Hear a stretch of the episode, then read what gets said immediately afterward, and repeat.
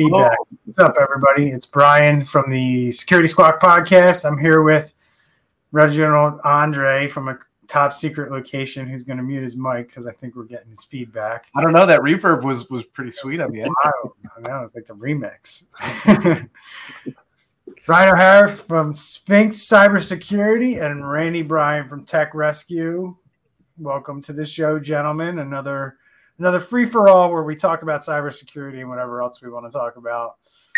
To help educate you, let me mute my phone about all the threats out there and what you can start doing to protect yourself. So we don't annoy you with ads and all that stuff. So we're just gonna kind of let you know what our fee for the show is. Rye, what's the fee for the show? The fee for the show is to like, subscribe, and share. Uh, the important thing is just sharing this out. Uh, one of the biggest uh, struggles we have within cybersecurity is just getting people to understand how serious it is and that it is bad out there and you need to protect your yourself and your business.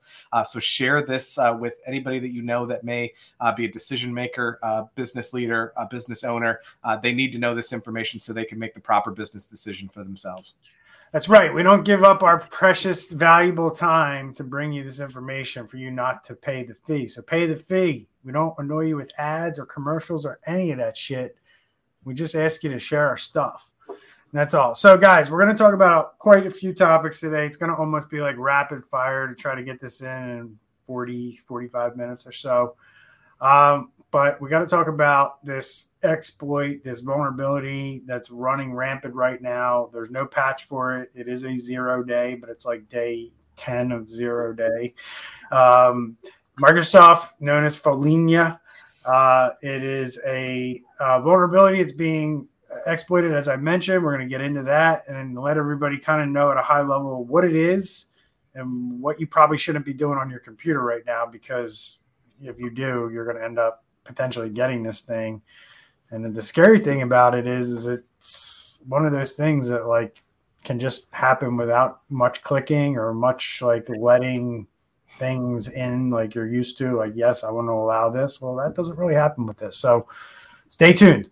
Uh, Costa Rica, they're in it a couple different ways right now. I mean, they're kind of being used as a pawn by cybersecurity groups, which is wild if you think about it. That a private, you know, criminal group is basically able to uh, troll. so we're going to get into that. There's a city over in Italy that's also dealing with a major cyber attack. So we're going to kind of talk about like you know, could this start creeping into the U.S. where major cities are, are dealing with ransomware attacks? Um, and then we got a, a, a retreat, I guess, if you want to call it that, um, where cyber criminals are starting to realize that maybe maybe ransomware is not the best route to go. So we're going to let you know what they're thinking about changing to which really they've been doing all along. It's just that people just don't think about it like ransomware. Ransomware is like more exciting or sexier than you know some other things that cyber criminals do that are actually more lucrative and they make more money off of. So we're gonna fill you in on that, and then we got this this Qbot. What, what is this, Ryan? Help me out here. Qbot's like uh, it's kind of like TrickBot, right? Am I yeah, right? It's, it's, it's basically a story about um, different uh, uh, groups kind of merging together, combining mm-hmm. forces mm-hmm. to uh, to be able to spread this even faster. Right. Mm-hmm. So it's, it's kind of like a new flavor of TrickBot, you know, automated way to kind of hack your systems and get the tools that these guys need on, kind of like auto dialers for cyber criminals. Uh, so we're going to talk about that. And then we're going to talk about some interesting statistics from the healthcare industry and how much of a target and how bad of a job you're doing at cybersecurity. So if you're in healthcare, stick around or fast forward to the end of the show because you're going to want to hear some of this stuff. All right. So let's get right into it, guys. Follina, as it's pronounced, right? Um, major issue for Microsoft, I have to say. Um, I'll, I'll kind of I'll chime in if you guys don't fill in the kind of the nitty gritty details of kind of what I know. But at the end of the day, let's start educating people on what this is. So, at a high level, why should I be worried about this uh, this particular um, this particular vulnerability? So, it is a zero day. If you don't know what a zero day is, it means that somebody figured out a vulnerability that hasn't been fixed yet. So, Microsoft is now scrambling to put together a patch Um, and that's really kind of where I'll kind of leave it to the rest of the guys to talk about what the hell this thing is. So, first off, how can I get this virus? If I'm a user sitting in front of my computer, how do it's, I know that? How do I know that I? What should I not be doing, or what should I be looking out for? Well, I mean, it's it's not really a, a virus per se, as much as a vulnerability um, in one of Microsoft's tools. And it, from a super high level, basically, this vulnerability, if if they um, and it's there, so if they're able to access it, then they're able to take on the privileges of whatever app they use to access it. So if you're running, before we go there, like yes, sir, I'm a user. Okay. How is this going to be presented to me? Like, like what, what do I need to be looking for? Like, where go back to, you know, that's already after after I did everything and clicked on stuff that that you're talking about. I mean, how am I going to get this? Like, is it coming through my email? Am I getting it through a social media link? Like, what the hell should I be looking for? I mean, it's a vulnerability in Microsoft Office. So if you have right. Office, you have the vulnerability. Correct. So if you two things have to be true, right? You have to be on a Windows computer because this does not affect affect Mac OS, right? So we don't want to alarm Mac OS users that have Office on their computer. And you're, and, you're still safe today. That doesn't mean you're safe forever. Um, second thing, you have to have you know you have to have Office, right? So Windows Office on a Windows system, um, and you know you you can get an email right? That's number you, one way right there. Usually it's coming through an email, but it can come through different ways, right? You could, if you're doing random Google searches and you're going to websites you don't know about, somebody could implant one of these files right on there. Um, depending on your settings on your system, Office may or may not block this because it's being downloaded from the internet. Office tends to do a good job with blocking things that are downloaded off the internet. It doesn't do the same thing for things that come through your email. Um, so, you know, it doesn't really put a block on these files when you download an attachment through Outlook. Um, and sometimes users just go and turn these types of settings off because they're annoying to them.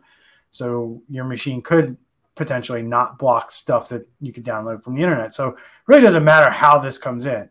Cyber criminals are massively upticking their phishing attempts right now. There's massive amounts of phishing emails going out there with links to or attachments, right? So it doesn't have to necessarily be an attachment on the email. It could be a link that goes to a website that contains the attachment or, or gets you to, you know, open the file in a certain way. So what else do we know about this? Like certain things, you know, one of the things that I know about this virus is, or this vulnerability is that a user doesn't have to do much. So what what are some things that you know could be present on a system that people should maybe be, be disabling today or looking out for um, so they don't become a victim of this I mean, there's definitely some workarounds that have been posted to to kind of block the access to to the vulnerability um, in this situation. Um, a lot of the the tools that that we use within security um, have been updated to look for this type of thing and stop this stuff. Uh, to me, this is this is ultimately a, a situation of having good hygiene. We talk about the the end user kind of being the the most risky part of the equation in most cases. Not opening uh, or downloading documents um, that that are coming from places that you aren't aware of or, or the trusted sources is, is really the number one way to kind of stop and curb this right off the bat. So the other thing that I found interesting about this particular vulnerability is that I think a lot of users or a lot of people out there are used to like in order for something to bad to happen on their system, they kind of have to give it permission. They have to like that box pops up mm-hmm. saying, mm-hmm. "Do you really want to do this?" And the user cl- either clicks yes or no. Most people just click yes because they, they want to open the file or they want to you know see what their friend sent them or whatever, right? So the interesting thing with this particular one is that none of that has to happen. Mm-hmm. They just need to get this file onto your computer. And there's a couple ways that this can happen without you really having to do much. Number one, if you use that preview pane in, in Outlook or File Explorer, that can trigger this vulnerability without you needing to do anything at all. And it you just need to have that file opened up. So what does that mean, right? What does that look like? If you're a user of Outlook, You have you have your normal email that pops up on, on the right hand side in your preview pane or wherever you have it. Maybe you still have it down below, like old school. And as soon as you click on view attachment, right, that attachment opens up in that in that preview pane as well. And that's just the same as opening up that file by double clicking on it. Same thing in, in, File Explorer. A lot of people like to click on the file and see that preview pop up on the right uh, of the file. It does the same thing. It literally opens the file in that preview pane without you having to double click on it. And that's the big deal, in my opinion, with this vulnerability is that it's so easy for a user to make this thing run um, you know, by simply just disabling these two things on your system for a little while until there's a patch is a really smart move, in my opinion. You know, I don't know if you guys read that or saw that, but that's kind of what I took from it. And then we can kind of jump into some of the workarounds that they mentioned because I, I kind of want to take issue with that too. So, anything else you guys want to add to you know what I just threw in there? I think that's a good point because I think a lot of people assume that using the preview feature for a document is is a way of testing it to see if there's anything bad, taking a look and see if it looks good.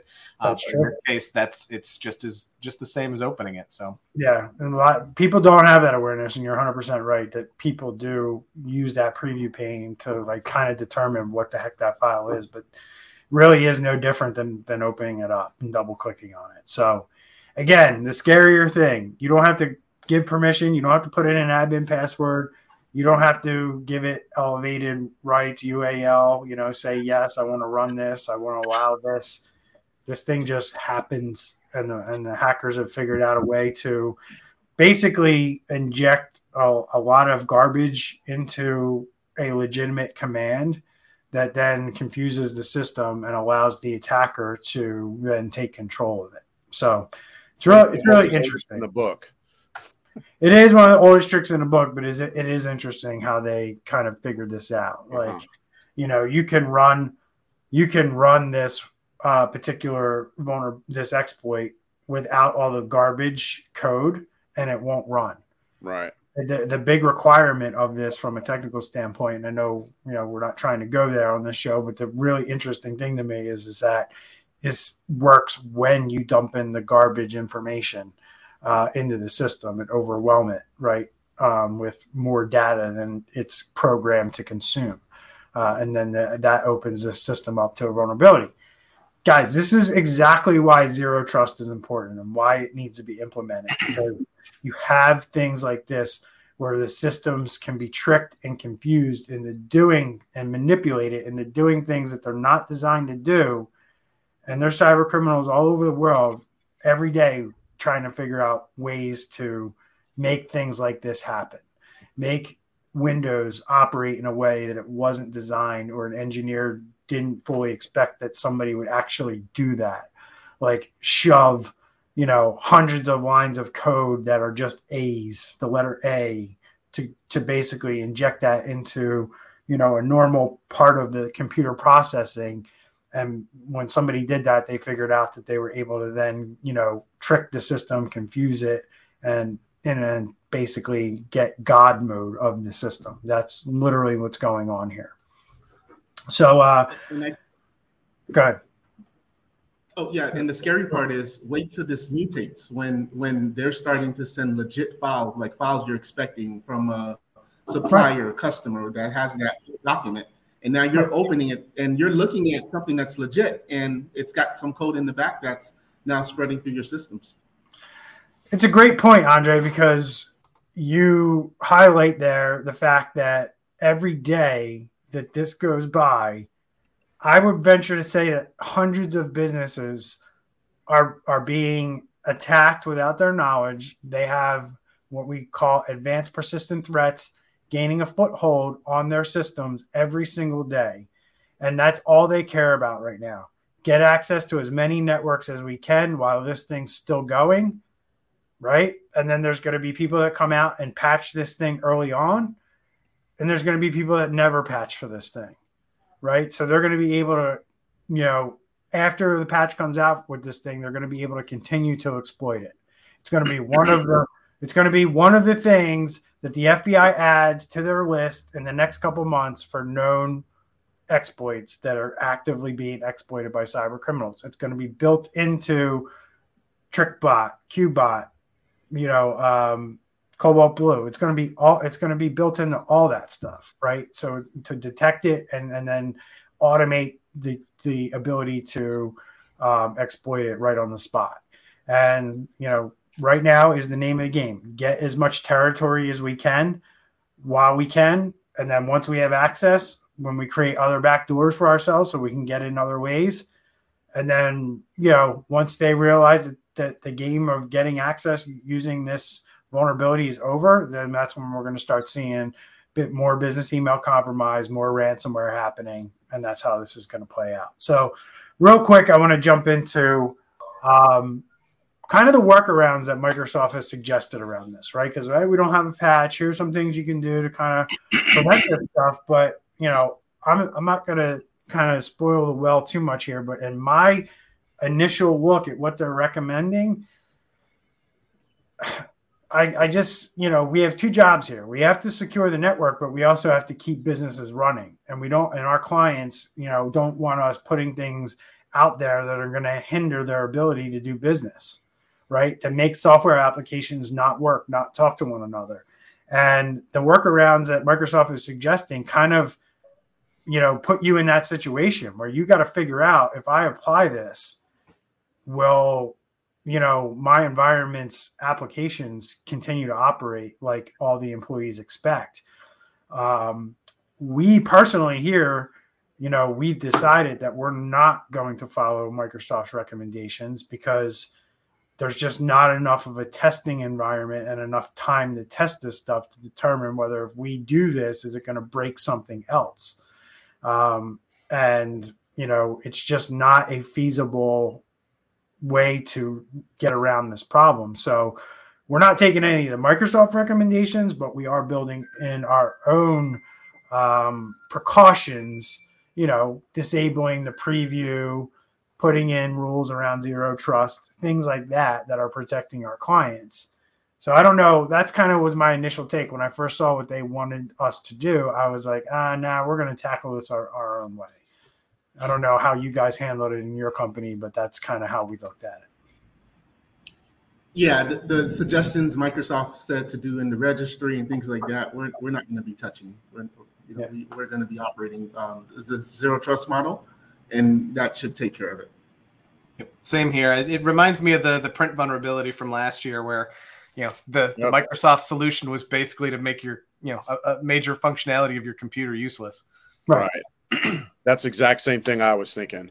Yeah. So, yeah, I mean, like, yeah, yeah, there is, uh, you know, this this write up by Microsoft on what to do, but it's like it's going to be at the detriment of mm-hmm. being able to do business, and your employees are going to be annoyed, and you know, the last thing we want to do is we don't want to annoy the people that mm-hmm. we support and serve, right? And we're trying to do this a smart way um, and that's kind of where things are at right now. So we'll update everybody next week. Hopefully there'll be a patch out next week. Maybe I don't maybe. know.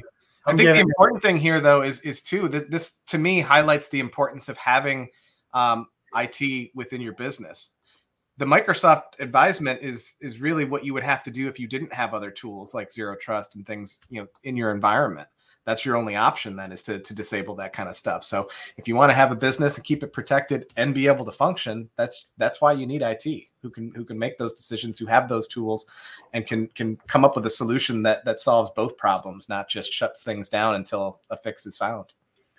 Yep. So just a quick heads up guys i'm going to switch gears a little bit i'm going to just talk about the costa rica government held up by ransomware again and then we'll jump into a bigger discussion on you know what could actually be happening with this.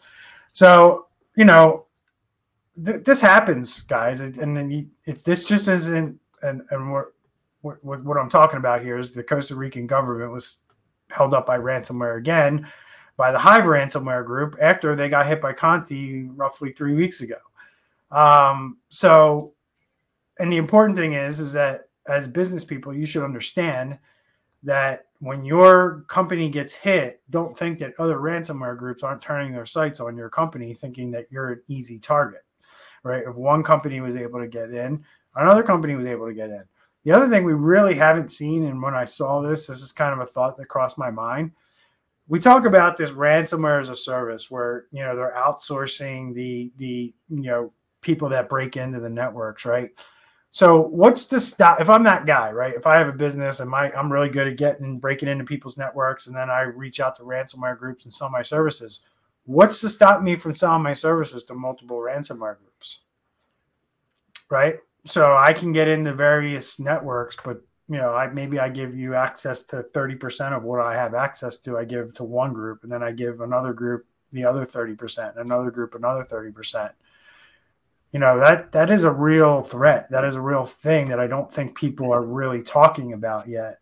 Um, and i wouldn't be surprised if that's what happened here.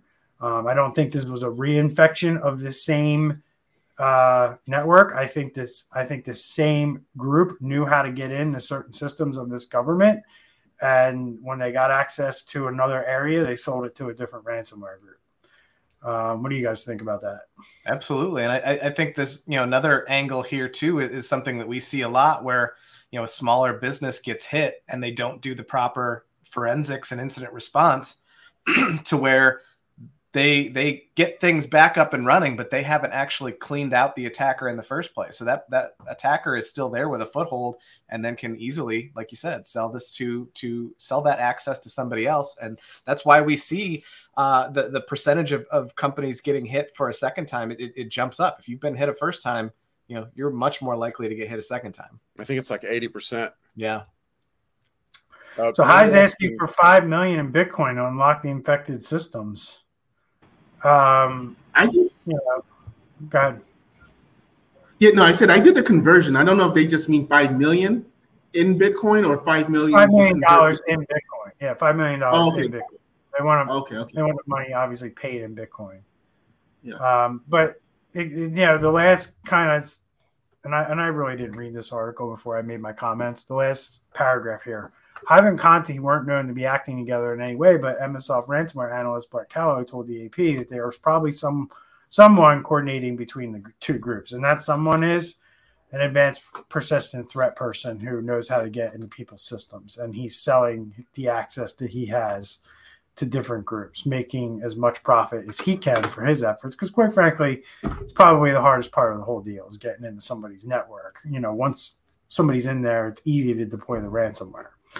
Um, so let's just keep talking about Costa Rica. Andre, I'm going to bounce this one off you to, to start.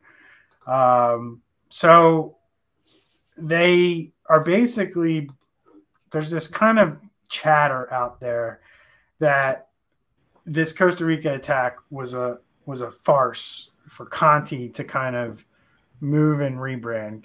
What the hell does that even mean? And like, what what's going on here? Yeah, so my understanding is Conti is related to the Russian, um, the you know Russia, and they're trying to obviously disassociate themselves with Russia as far as any type of payments and things like that. And um, so now they're they're using a different name. I don't know how how true that is. Um, kind of to what you said, it's just possible that they just sold it to um, different people using the different things. Um, but that's what I know about it.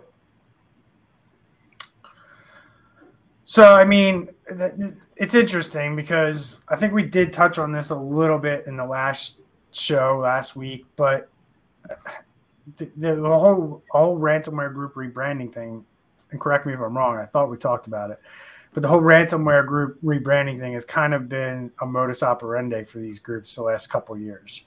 And, and they need to change and they need to move and hide and, and move around. Otherwise they're going to get caught right? You know it's it's like being a sitting duck almost uh, if, if they don't do this stuff. And it's too easy for i think they realized a couple years ago it's too easy for the feds especially the united states government to track these guys down if they don't move around both digitally and physically right? So not only are they moving you know bitcoin wallets and servers and places that they operate from you know in terms of their infrastructure but they're also physically moving throughout you know europe and russia to to you know basically hide from authorities and figure out where they're working from and where they're operating from. So what do you guys think i mean do you think that that's really what's going on here do you think it's just kind of like I mean, I personally think it's a co- it's a coincidence that they hit Costa Rica and then they did this. It wasn't a cause and effect type of thing. This would have been done around this time anyway because you know Conti's been on fire since December. You know, in my opinion, probably a little bit even before that, probably since last October.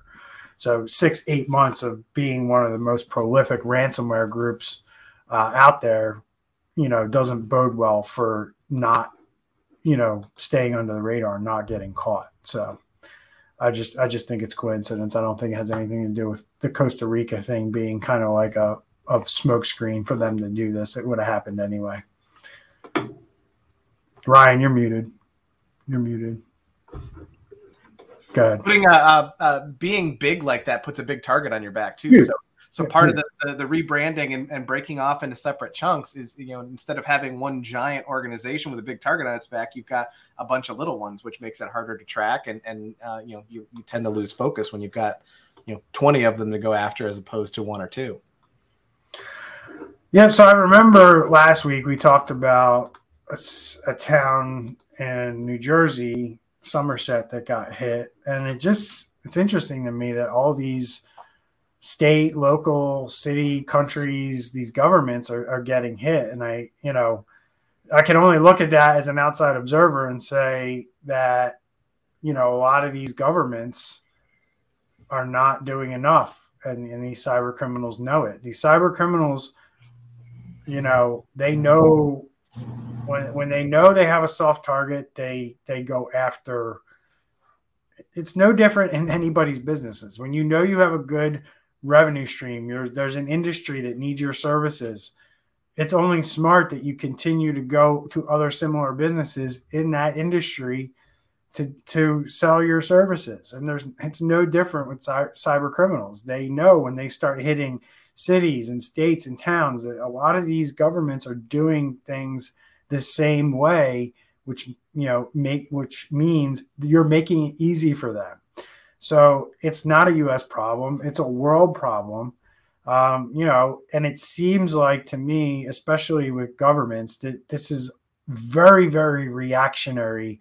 That they're not very proactive when it comes to cybersecurity, and I get it because they run off taxes and they have to justify spending this money on these things to their constituents and I think that that's where the, the kind of you know quandary comes in is because you know if you're a town that's never been hit, maybe maybe the town hasn't even been hit a thousand miles around you, right? Like in my town, we can point to a county that's one county above us to say like, look, look what just happened to them, right? Um, not everywhere can do that. Not everywhere can point to a, a you know a close you know town or, or relate it to where it hits home to where people are going to be saying, "Yo, yeah, that's a good use of our tax dollars to go spend that much money on cybersecurity."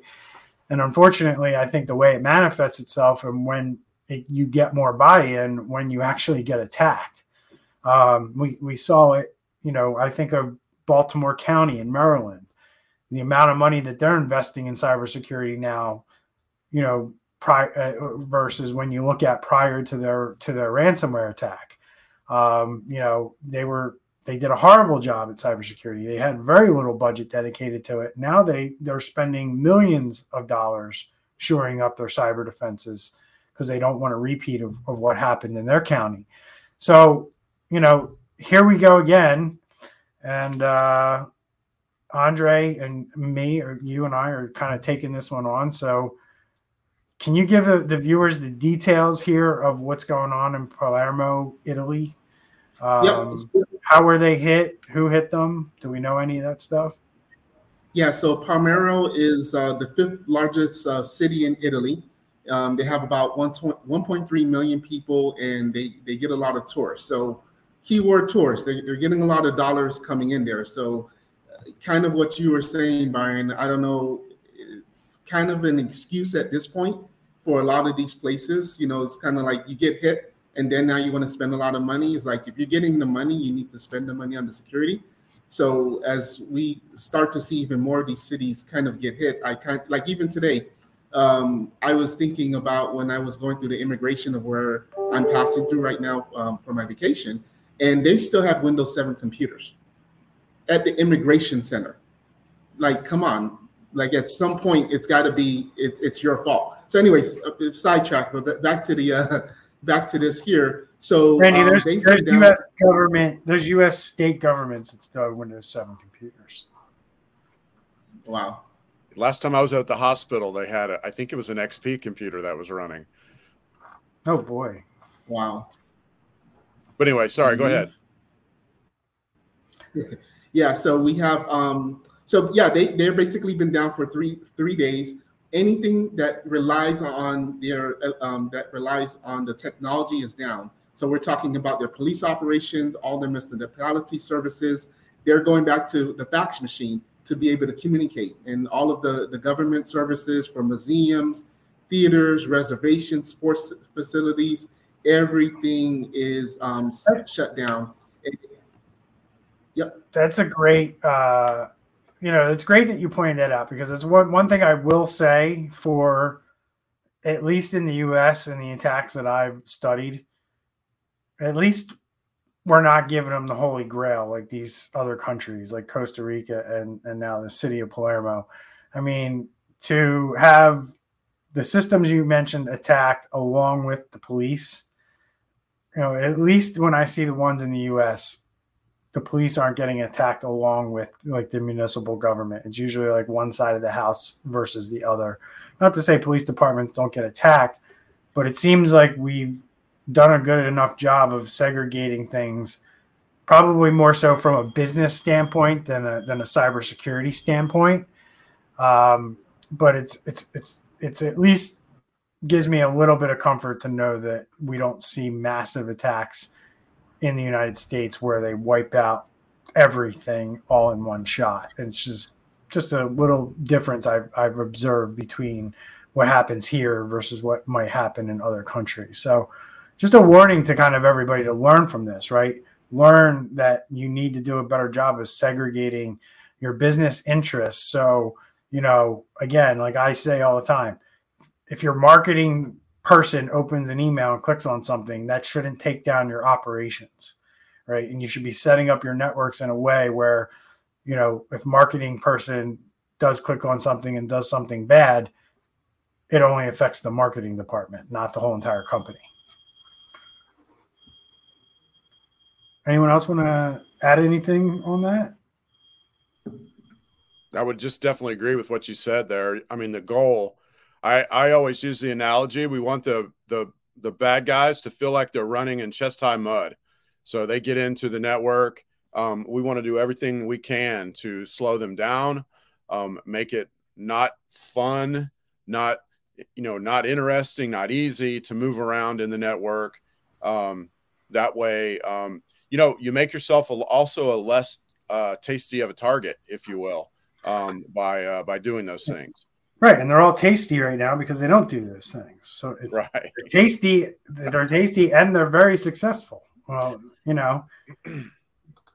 So I don't know. It's wild. So Randy, we're gonna jump into uh, into this ransomware return on investment retreat, and basically, you know, at, at a high level, I'm gonna introduce kind of the topic and you can go into details. But what we're kind of going to talk about here is like, as and this is no different when we, what we talked about for years on this on this chat on this podcast is ransomware because of the the focus of cyber defenders is and a lot of people is on ransomware ransomware is going to become less attractive to cyber criminals and i've been saying this and we've known this for a long time that's not going to stop cyber criminal activity. That's not going to stop cyber crime if ransomware goes away, because there's plenty of other ways that these guys can make money. And Randy's going to educate us on that a little bit today.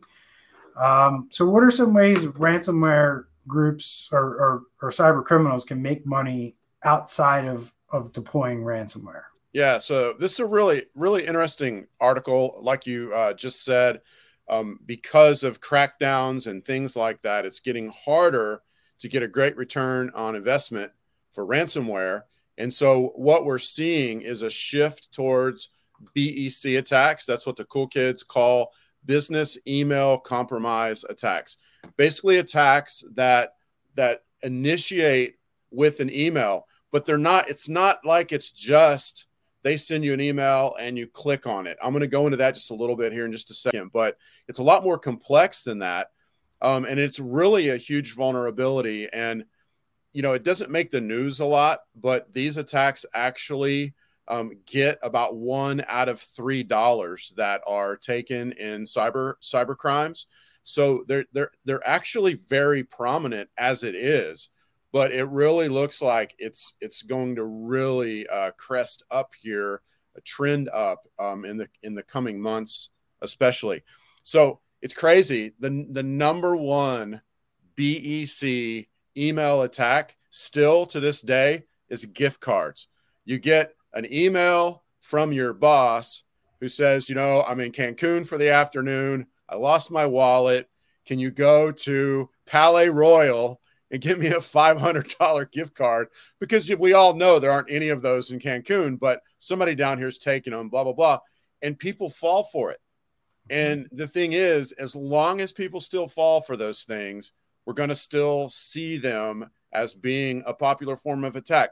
But what's really up and coming right now um, takes it to a whole nother level where they they po- uh, post as external business contacts, which we've seen that. We've seen that they're taking over old domains. We had a whole show about that using an old domain that's somehow they got they got a hold of that's considered safe, and then they reach out. But what they're doing is impersonating themselves as business email contacts.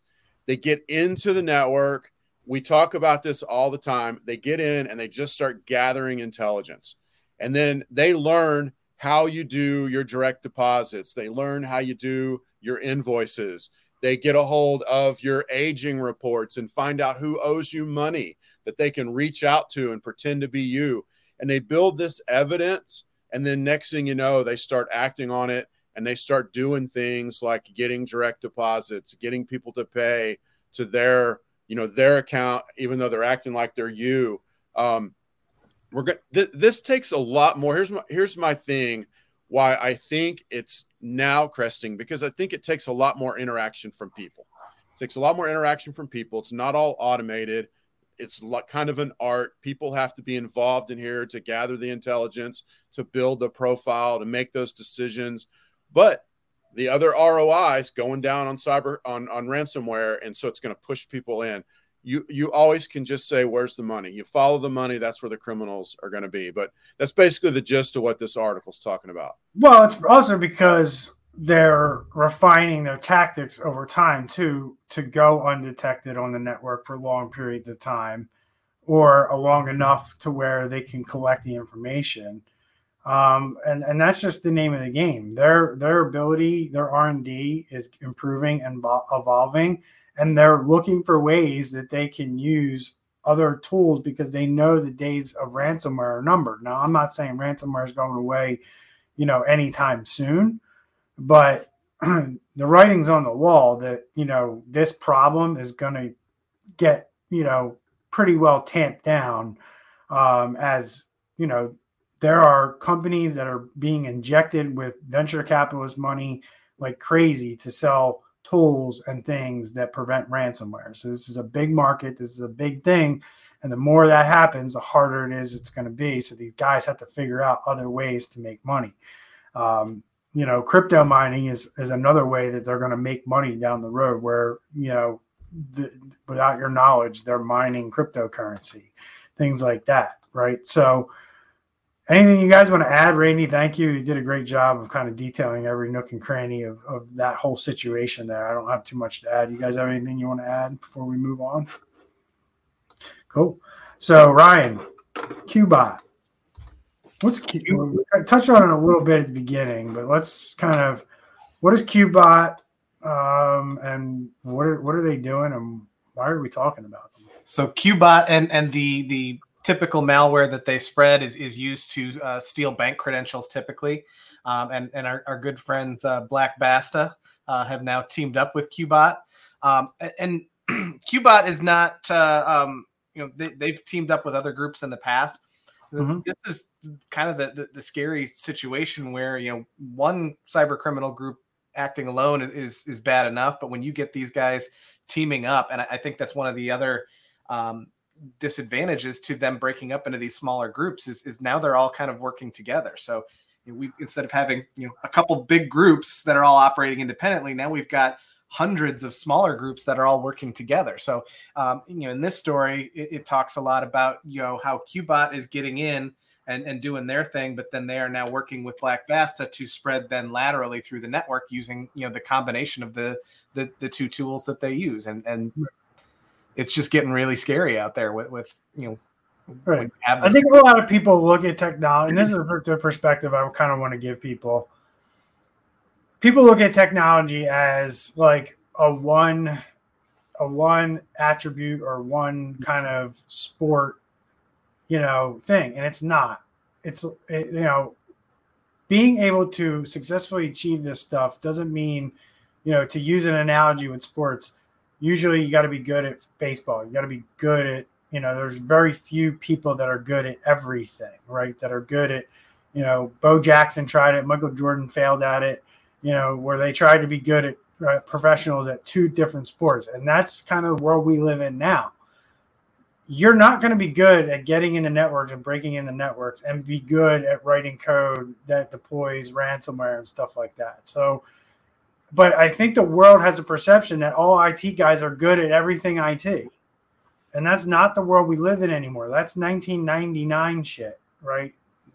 Where you could hire one guy to run everything in a similar sense that cyber defenders and, and companies need to be hiring people with different skill sets.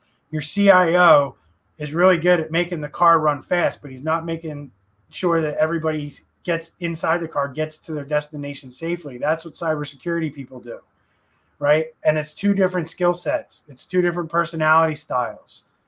You're not going to get somebody who's good at creating networks and building infrastructure and writing code they're not going to be good at making sure that process is being followed, that steps are being followed, that things are being properly buttoned up after you know the guy goes in there and tries to figure out what the problem is with the firewall or whatever. You know what I mean? You got to have somebody going in behind them and saying, "Did he?" you know, flick off all the switches that he was flicking on and off as he was trying to fix this problem, right? That's a lot of times where we find problems. We find that, you know, the the you know the shooting guard or the, or the or the guard comes in and he's really good at passing the ball, but he's not so good at rebounding, right? And then you need a, a guy that's good at rebounding to come in and make sure that that's getting done. And that's what cybersecurity and this world that we live in is. And cyber criminals are are are ahead of the game in most businesses in figuring this out, right? That we're not great at doing this. Let's hire somebody who is so we can get it done quicker, faster, better right? And we'll do what we're good at, which is you know get the ransomware on the system, negotiate, and get paid. Um, so I don't know if you guys have anything else you want to add to this, but again, it's scary to me that they're building tools to automate all this. Well, because- on top of the, the the having specialties, I mean, vulnerabilities aren't aren't easy to find, and then once you find one that you can use to do something bad like this, you know it, it's really valuable at that point. So yeah. you know, these these groups are are you know they have their own vulnerabilities. And and so in this case you know qbot has a vulnerability that they use to get into the system and then black basta takes over and and uses that you know their vulnerability to move laterally. So when they combine all of these things you know it just gets really scary really fast.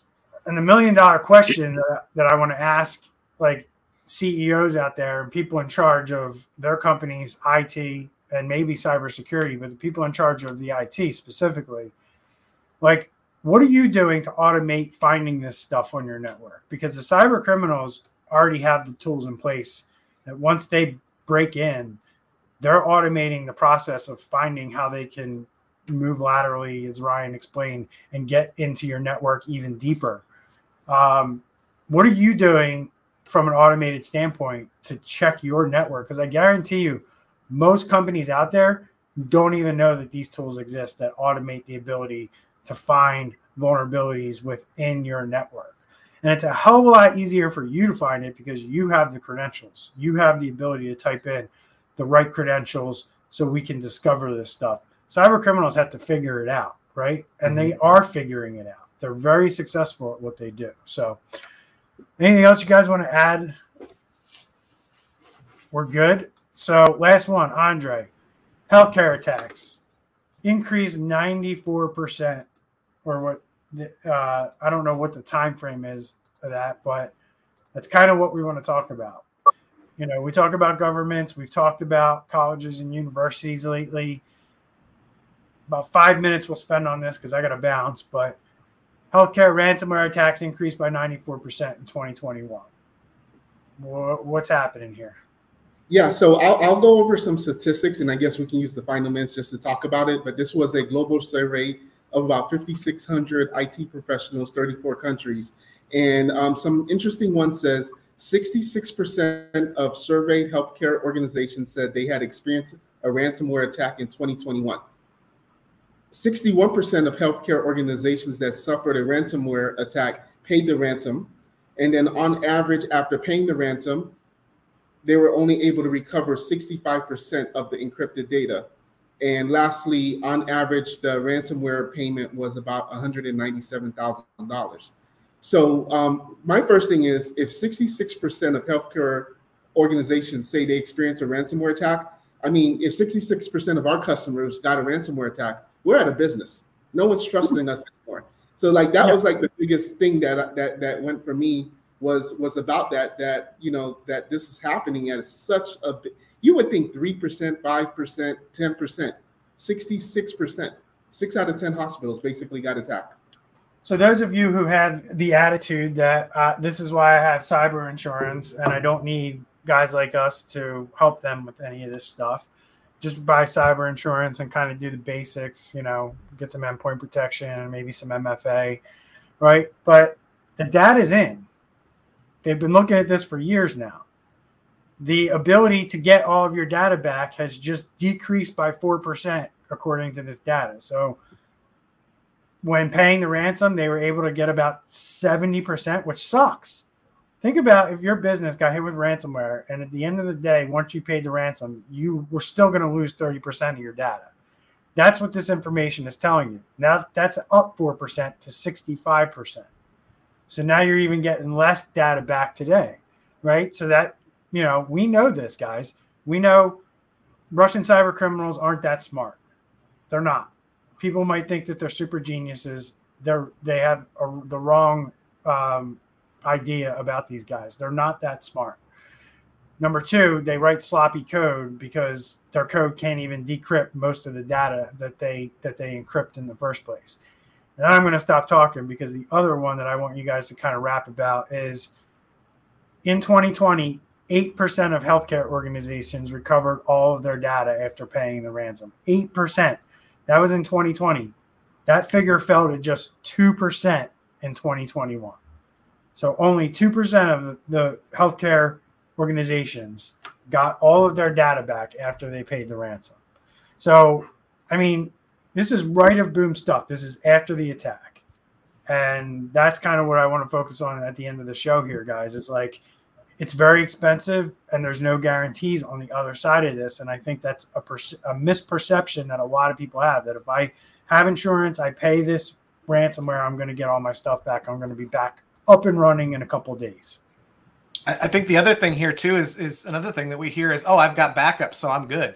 If that many of them paid the ransom, you're not paying the ransom if you had a good backup either. That's the first thing they go for. Yeah. And it's not even if you have good backups. Mm-hmm. You've got to air gap them.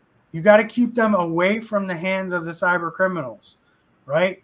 I I could be on your network for 200 days before I deploy your ransomware, and the whole time mm-hmm. I could be fucking with your backups to make sure that when you go to try to recover with that recover those backups, that they don't it's not successful. Mm-hmm. And I know that you have the all the latest and greatest ones with the screenshots that come automatic and that tells you you're good. Unless you physically have somebody try to test restore that, you really have no idea. Those those those screenshots, yes, while they're effective, if you're relying on those as your sole reason for saying that you have good backups, you're swallowing a sugar pill. Is that it? I'm dropping the mic. We're done. I mean, you're right on there. Yeah. So that's it. You know, that's the reality. That's the lesson learned for today. If you're in healthcare and you're not doing full test restores and you're not at the point where your disaster recovery and your incident response involves you know actually spinning up a uh, image in that server in the environment you say you're going to recover to and testing it out and seeing that you know the mouse moves and we can access all the applications that's where you need to get to. And i know most businesses are not doing that. Most businesses are relying on their msp to tell them that that data backup fired up a screenshot and we're good to go. We got the report it's right here. Don't rely on that. It's not good enough. It's a good step in the right direction but it's not good enough right? So elevate your game and don't become you know part of the statistics that we just read out because it the, the numbers are bleak. Mhm. i mean 2% holy god that's like as much fat that's in the milk i drink. Randy i thought you'd laugh at that one. It wasn't. All right boys. I appreciate the input. Thank you so much. I gotta go bounce to a compliance meeting talk about cybersecurity compliance so. Right. see y'all guys in the uh, in the next episode. And uh, remember, share our show. If you made it this far, you're a huge fan. Give us a review uh, on your favorite podcasting platform, or just throw some comments on social media. We love to hear from you. So take care, everyone. See you in the next episode. All right. Bye bye.